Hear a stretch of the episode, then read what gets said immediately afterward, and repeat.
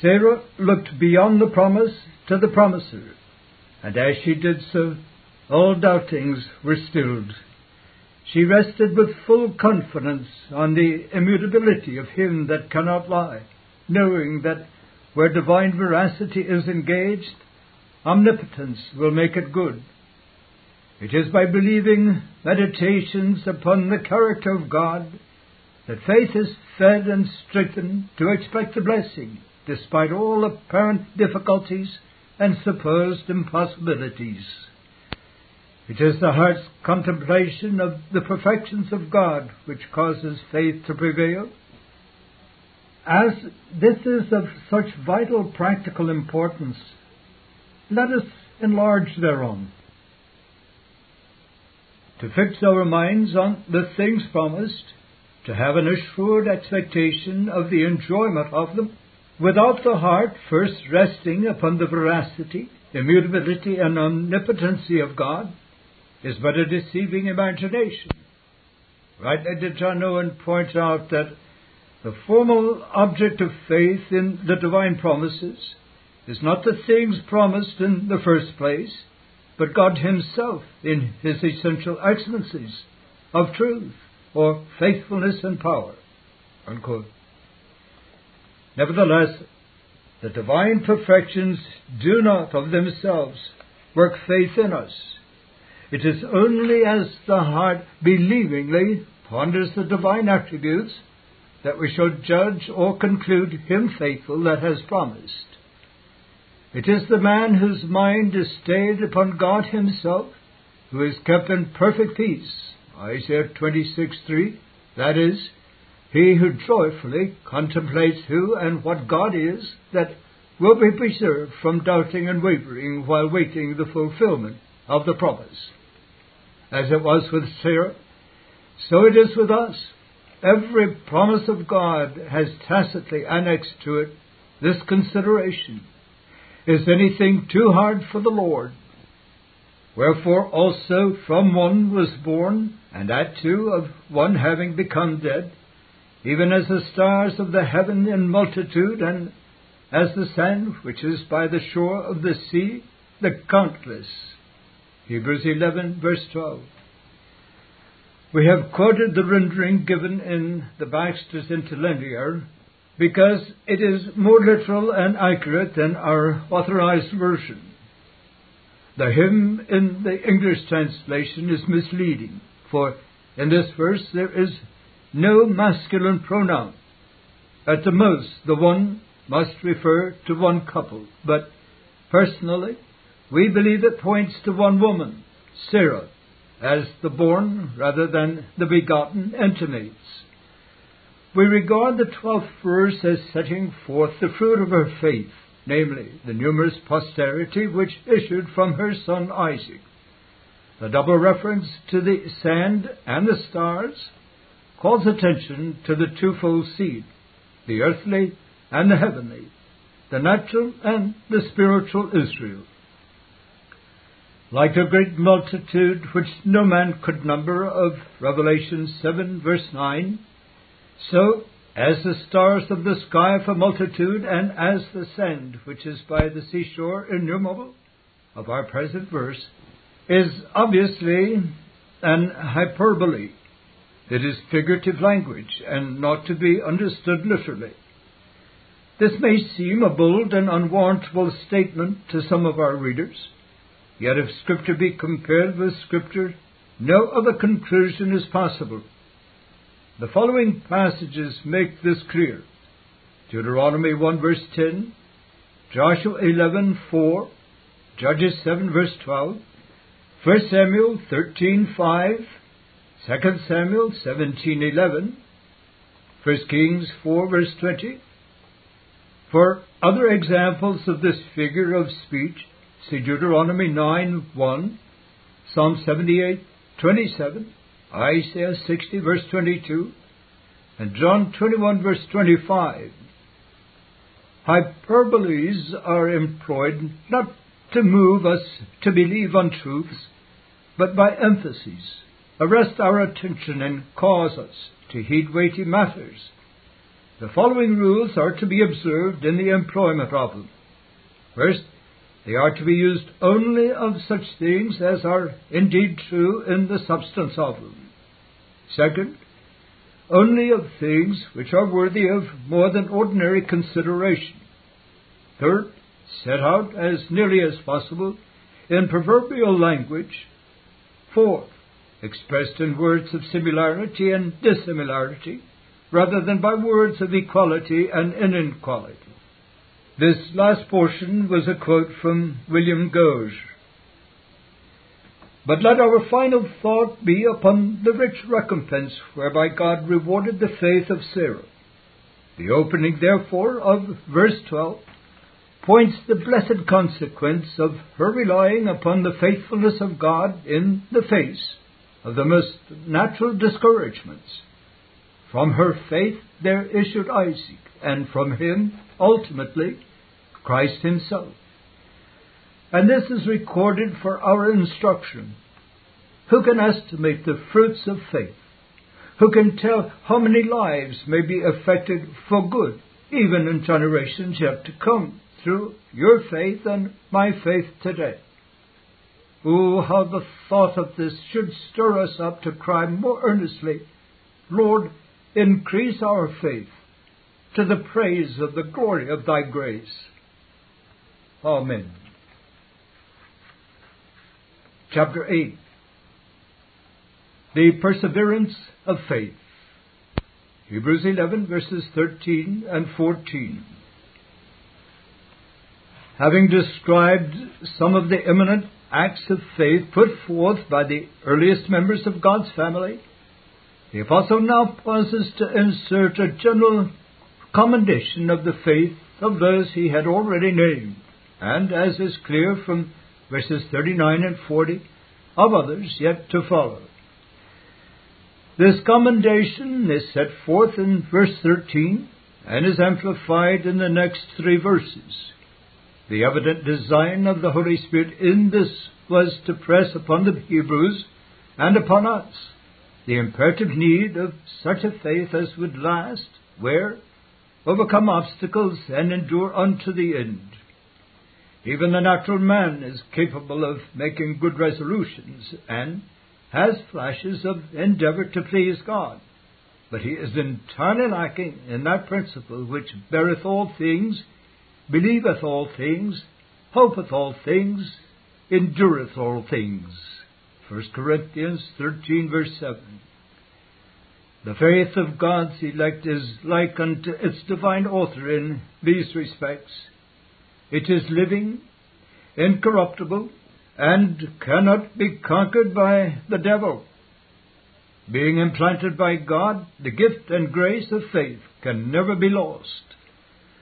Strikingly was this illustrated in the history of the patriarchs, called upon to leave the land of their birth, to sojourn in a country filled with idolaters, owning no portion of it, dwelling in tents, suffering many hardships and trials, and living without any such peculiar temporal advantages as might answer to the singular favor which the Lord declared He bore to them.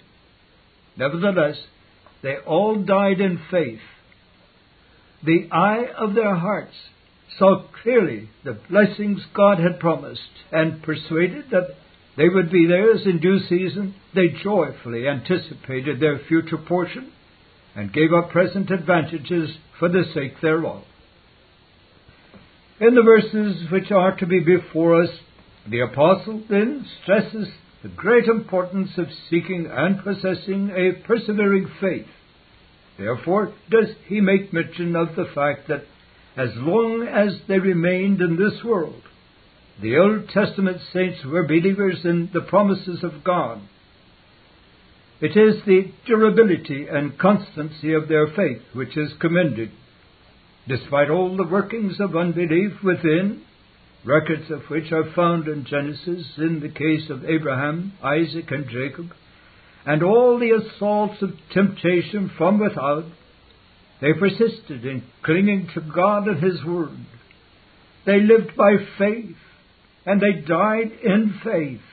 Therefore, have they left us an example that we should follow their steps. Beautifully did John Calvin point out there is expressed here a difference between us and the fathers, though God gave to the fathers only a taste of that grace which is largely poured on us, though He showed to them at a distance only an obscure representation of Christ, who is now set forth to us clearly before our eyes. Yet they were satisfied and never fell away from their faith. How much greater reason then have we at this day to persevere? If we grow faint, we are doubly inexcusable.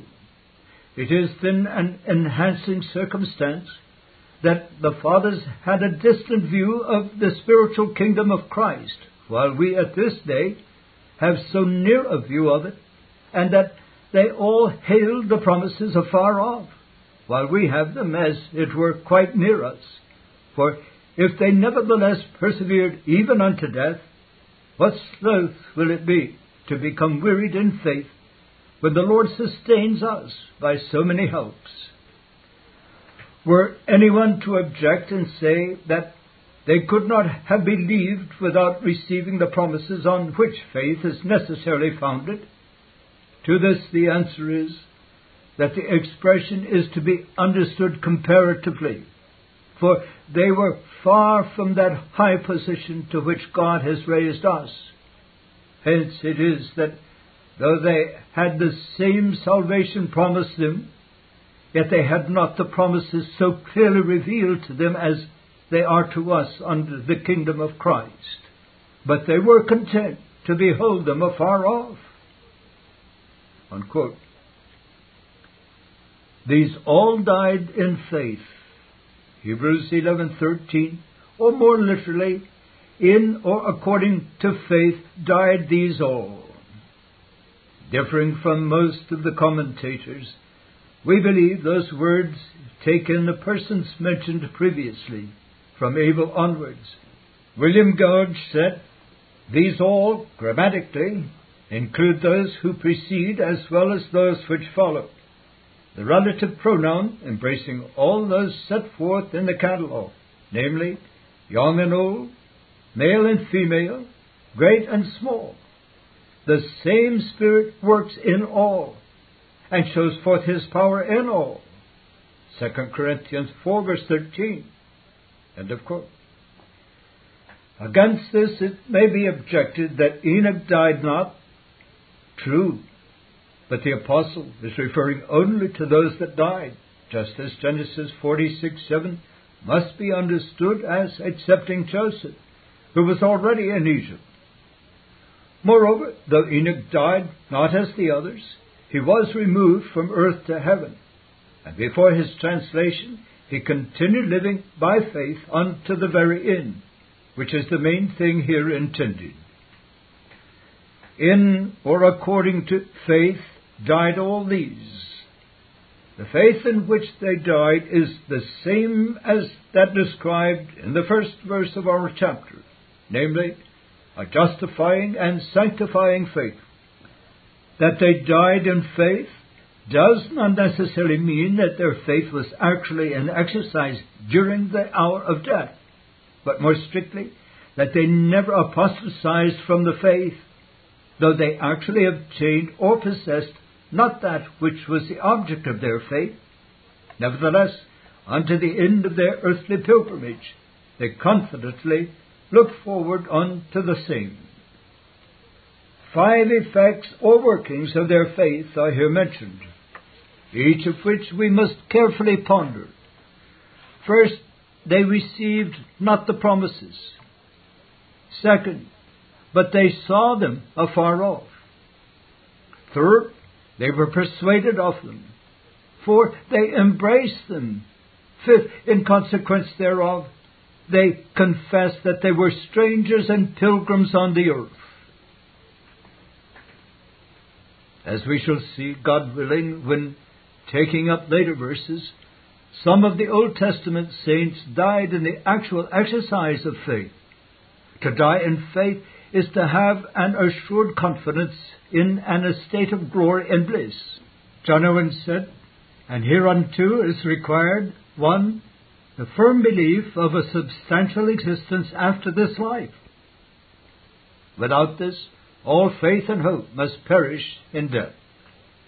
Two, a resignation and trust of their departing souls into the care and power of God.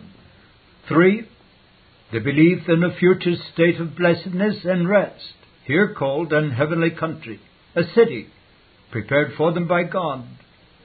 For faith of the resurrection of their bodies after death, that their entire persons, which had undergone the pilgrimage of this life, might be instated in eternal rest. Unquote. Thousands who are now in their graves were taught that it was wrong to expect death and make suitable preparations for it. They were told that the return of Christ was so near, he would certainly come during their lifetime. Alas, the writer has, in measure, been guilty of the same thing. True, it is both a Christian's happy privilege and bounden duty to be looking for that blessed hope and the glorious appearing of the great God and our Savior, Jesus Christ. Titus 2.13 For this is the grand prospect which God has set before His people in all ages. But He has nowhere told us when His Son shall descend. He may do so today. He may not for hundreds of years. But to say that looking for that blessed hope makes it wrong to anticipate death is manifestly absurd. The Old Testament saints had just as definite promises for the first advent of Christ as the New Testament saints have for his second, and they thought frequently of death. It is greatly to be feared that much of the popularity with which the premillennial and imminent coming of Christ has been received may be attributable to a carnal dread of death. A strong appeal is made to the flesh when people can be persuaded that they are likely to escape the grave. That one generation of Christians will do so is clear from 1 Corinthians 15 verse 51, 1 Thessalonians 4 verse 17. But how many generations have already supposed that theirs was the one which would be raptured to heaven? And how many of them were quite unprepared when death overtook them? Only that day will show. We are well aware that these lines are not likely to meet with a favorable reception from some of our readers. But we are not seeking to please them, but God. Any man who is ready to die is prepared for the Lord's return, as you may very likely die before the second advent. It is only the part of wisdom to make sure you are prepared for death. And who are they whose souls are prepared for the dissolution of the body?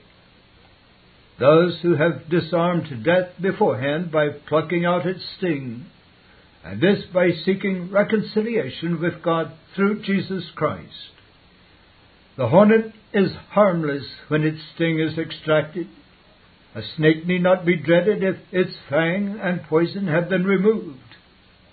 So it is with death. The sting of death is sin.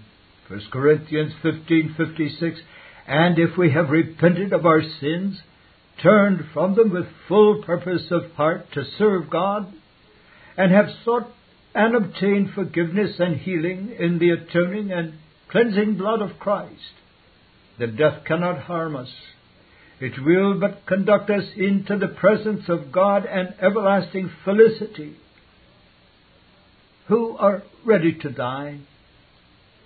Those who evidence and establish their title to eternal life by personal holiness, which is the first fruits of heavenly glory. It is by walking in the light of God's Word that we make it manifest that we are meet for the inheritance of the saints in light. In or according to faith died all these. to die in faith, we must live by faith. And for this there must be first diligent labor to obtain a knowledge of divine things. The understanding must be instructed before the path of duty can be known. Teach me thy way. Order my steps in thy word must be our daily prayer.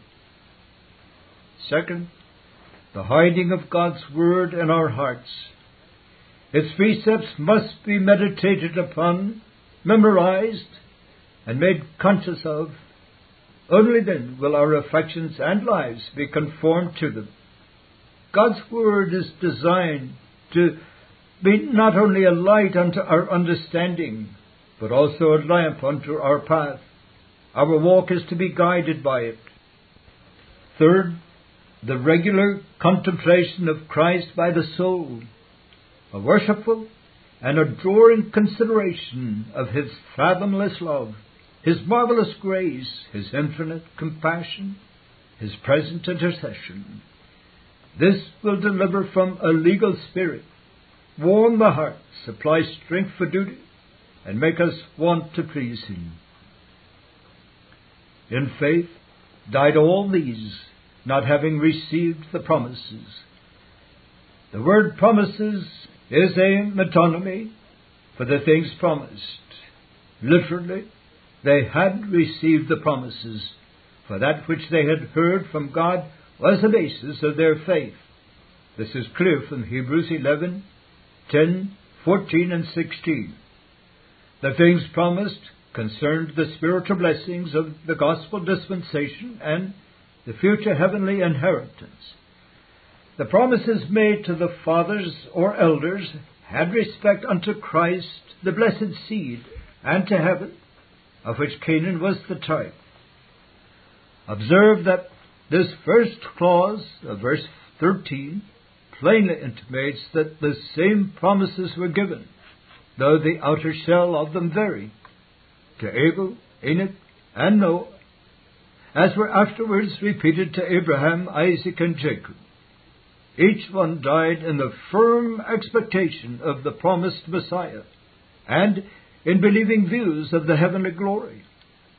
So to die was comfortable to themselves and confirming to others the reality of what they professed. Not having received the promises, the Greek word for received signifies the actual participation in and possession of. Faith then relies upon and rests in that which is not yet ours. A large part of the life of faith consists in laying hold of and enjoying the things promised before the actual possession of them is obtained. It is by meditating upon and extracting their sweetness that the soul is fed and strengthened. The present spiritual happiness of the Christian consists more in promises and expectant anticipation than an actual possession. For faith is the substance of things hoped for, the evidence of things not seen. It is this which enables us to say, For I reckon that the sufferings of this present time are not worthy to be compared with the glory which shall be revealed in us. Romans 8, verse 18. But having seen them afar off, this because the eyes of their understanding had been divinely enlightened. Ephesians 1 verse 18, and thus they were able to perceive in the promises the wisdom, goodness, and love of God. True, the fulfillment of those promises would be in the remote future, but the eye of faith is strong and endowed with long distance vision. Thus it was with Abraham. He rejoiced to see my day, said Christ, and he saw it and was glad. John 8:56. Thus it was with Moses, who had respect unto the recompense of the reward, and endured as seeing him who is invisible. Hebrews 11:26 and 27. Solemn indeed is the contrast presented in 2 Peter 1 verse 9 where we read of those who failed to add to their faith virtue, knowledge, self control, patience, godliness, brotherly kindness, love, and in consequence of an underdeveloped Christian character, cannot see afar off, and were persuaded of him. This announces the soul's satisfactory acquiescence in the veracity of God as to the making good of His word. It was the setting to of their seal that He is true. John 3:33, which is done when the heart truly receives His testimony. The word persuaded means an assured confidence, which is what faith works in the mind. A blessed example of this is seen in the case of Abraham, who, though about an hundred years old and his wife's womb dead, yet when God declared they should have a son, he was fully persuaded that what he had promised, he was able to also to perform. Romans 4:21. Ah, my reader, is it not because we are so dilatory in meditating upon the exceeding great and precious promises of God, that our hearts are so little persuaded of the verity and value of them, and embrace them not with a cold and formal reception of them, but with a warm and hearty welcome, such is the nature of true faith when it lays hold of the promises of salvation. This is ever the effect of assurance a thankful and joyful appropriation of the things of God. Faith not only discerns the value of spiritual things, is fully persuaded of their reality, but also loves them. Faith adheres as well as a sense. In Scripture, faith is expressed by taste as well as sight. Faith sees with the understanding, is persuaded in the heart, and embraces by the will. Thus the order of the verbs in this verse, Hebrews 11:13, teaches us an important practical lesson. The promises of God are first viewed or contemplated, then rested upon as reliable, and then delighted in. If then we would have livelier affections, we must meditate more upon the promises of God it is the mind which affects the heart.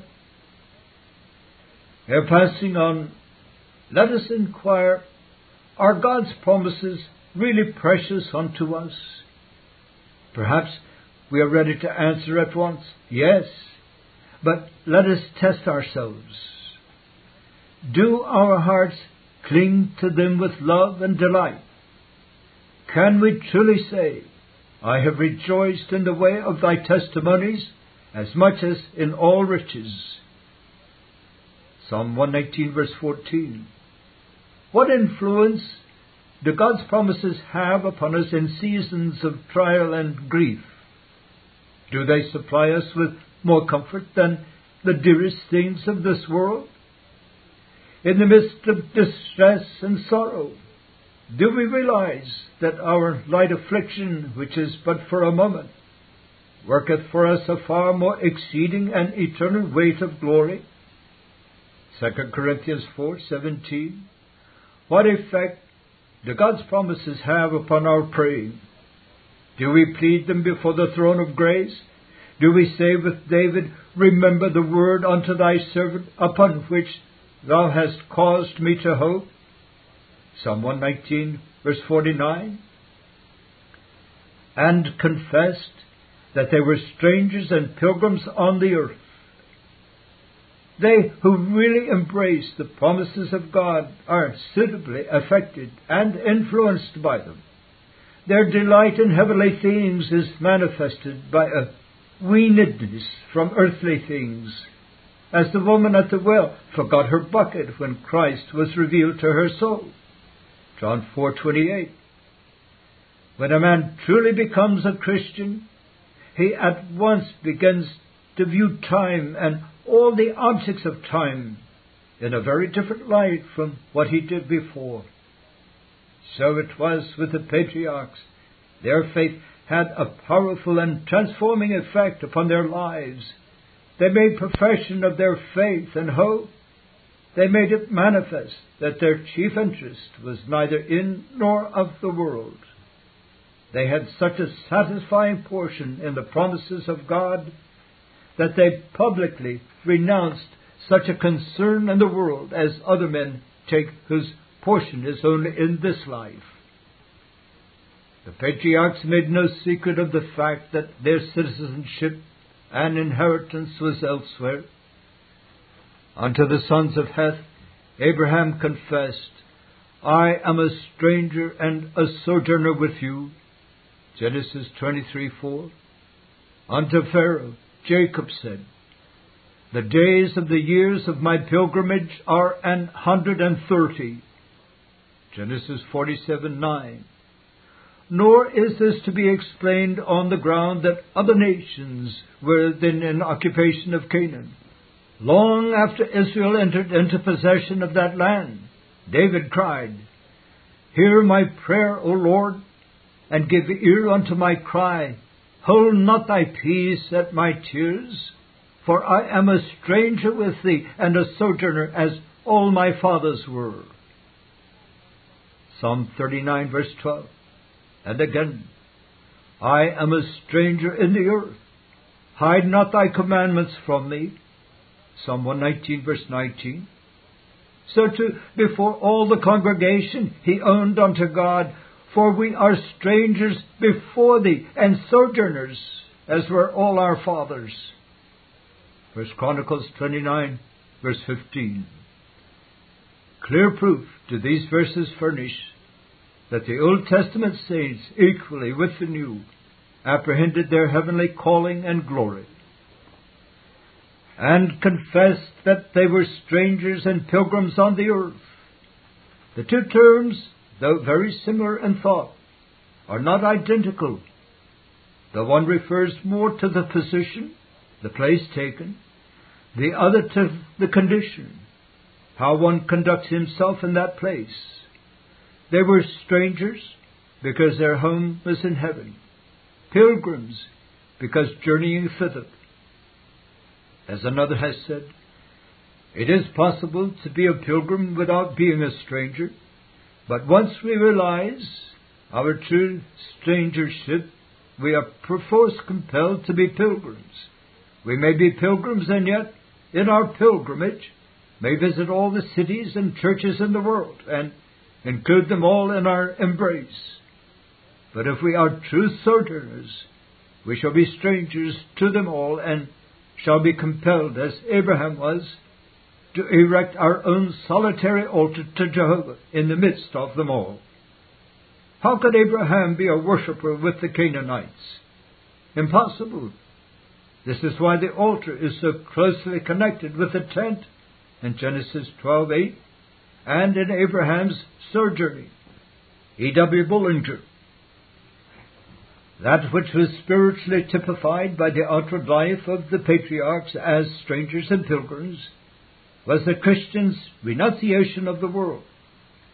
As those whose citizenship is in heaven, Philippians 3:20, we are bidden to be not conformed to this world, Romans 12:2. The patriarchs demonstrated that they were strangers by taking no part of the apostate religion, politics, or social life of the Canaanites, and evidence that they were pilgrims by dwelling in tents, moving about from place to place. How far are we making manifest our crucifixion to the world? Galatians 6:14. Does our daily walk show we are partakers of the heavenly calling? Have we ceased looking on this world as our home and its people as our people? Are we seeking to lay up treasure in heaven? Or do we still hanker after the flesh pots of Egypt? When we pray, Lord, conform me to thine image, do we mean strip me of all which hinders?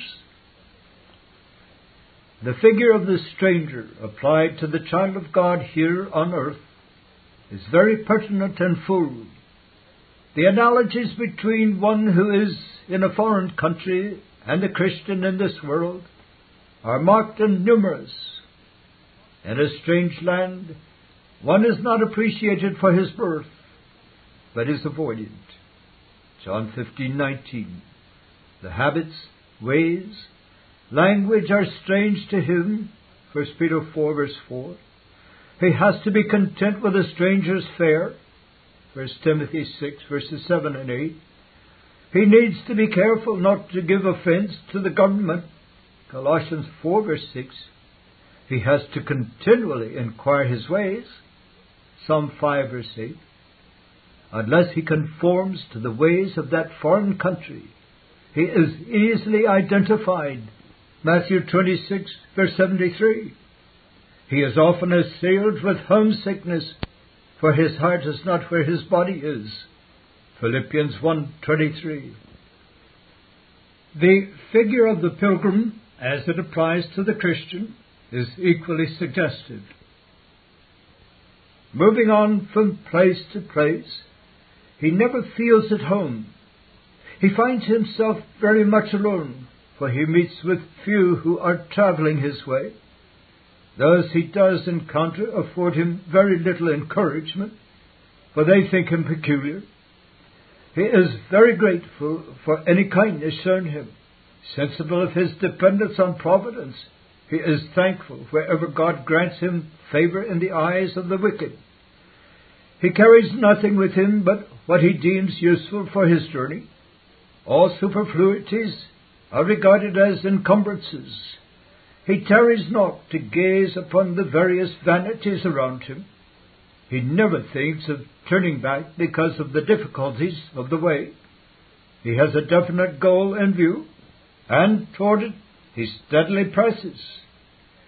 We ought to evidence that we are strangers and pilgrims by using the things of this world when necessity requires, but not abusing them. 1 Corinthians 7:31 by being contented with that portion of this world's goods which God has assigned us.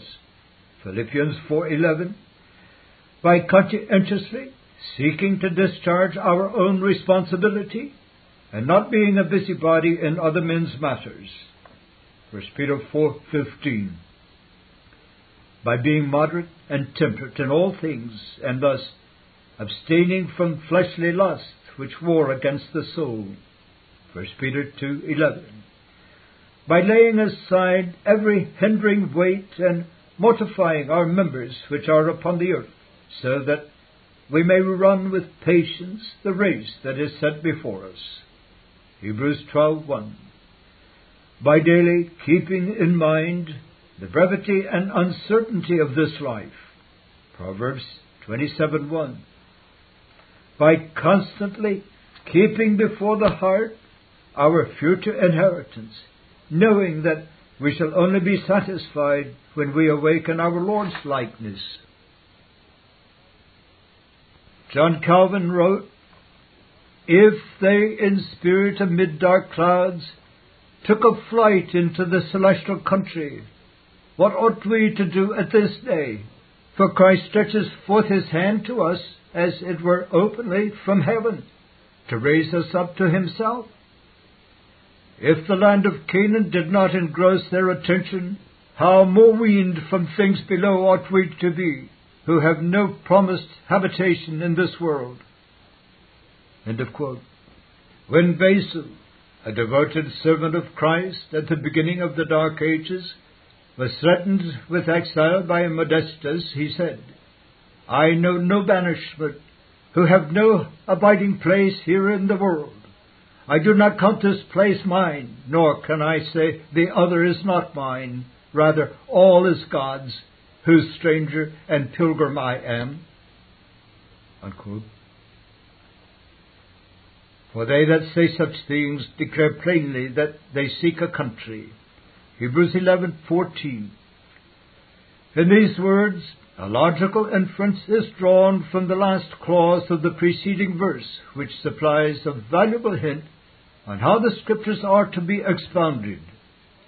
The apostle here makes known unto us what was signified by the confession of the patriarchs, just as the negative implies the positive, thou shalt not covet, meaning also, thou shalt not be content with what God has given. So for saints to conduct themselves as strangers and pilgrims, and that unto the end of their sojourning in this world, makes manifest the fact that they are journeying heavenwards. John Owen said, This is the genuine and proper way of interpreting Scripture, when from the words themselves considered with relation to the persons speaking them and to all their circumstances, we declare what was their determinate mind and sense. Unquote. For they that say such things declare plainly that they seek a country. Their confession of strangership implied more than that they had not yet entered their promised inheritance it likewise showed they were earnestly pressing toward it. They had every reason so to do. It was their own country, for it was there God had blessed them with all spiritual blessings before the foundation of the world. Ephesians 1 verses 3 and 4. It was from there they had been born again. John 3 verse 3 margin. It was there that their Father, Savior, and fellow saints dwell. To seek the promised inheritance denotes that earnest quest of the believer after that which he supremely desires. It is this which distinguishes him from the empty professor. The latter desires that which is good for himself, as Balaam said, Let me die the death of the righteous. Numbers 23:10. But only the regenerate can truly say, One thing have I desired of the Lord, that will I seek after, that I may dwell in the house of the Lord all the days of my life. Psalm 27 4. To seek after heaven must be the chief aim and supreme task which the Christian sets before him, laying aside all that would hinder and using every means which God has appointed. The world must be held loosely, the affections be set upon things above, and the heart constantly exercised about treading the narrow way which alone leads thither. Seek a country. Matthew Henry said, Their designs are for it, their desires are after it, their discourses about it, they diligently endeavor to clear up their title to it, to have their temper suited to it, and have their conversation in it, and come to the enjoyment of it. End of quote. Heaven is here called a country because of its largeness. It is a pleasant country, the land of uprightness, rest, and joy. May divine grace conduct both writer and reader into it. Chapter 9 The Reward of Faith. Hebrews 11 verses 15 and 16. Once more, we would remind ourselves of the particular circumstances those saints were in to whom our epistle was first addressed. Only as we do so are we in the best position to discern the meaning of its contents, and, best fitted, to make a right application of the same unto ourselves. It is not that the Hebrews were Jews according to the flesh, and we Gentiles, for they equally with us were holy brethren, partakers of the heavenly calling. Hebrews 3 verse 1. No, it is the peculiar position which they occupied with the pressing temptations that solicited them, which we need to carefully ponder. Divine grace had called them out of Judaism, John 10 verse 3, but divine judgment had not yet fallen upon Judaism. The temple was still intact and its services continued. And as long as they did so, an appeal was made to the Hebrews to return thereunto. Now that historical situation adumbrated a moral one. The Christian has been called out from the world to follow Christ, but the judgment of God has not yet fallen upon the world and burned it up. No, it still stands, and we are yet in it. And as long as this is the case, Satan seeks to get us to return thereunto. This Reformation audio track is a production of Still Waters Revival Books. SWRB makes thousands of classic Reformation resources available, free and for sale, in audio, video, and printed formats. Our many free resources, as well as our complete mail order catalog, containing thousands of classic and contemporary Puritan and Reformed books, tapes, and videos at great discounts, is on the web at www.swrb.com.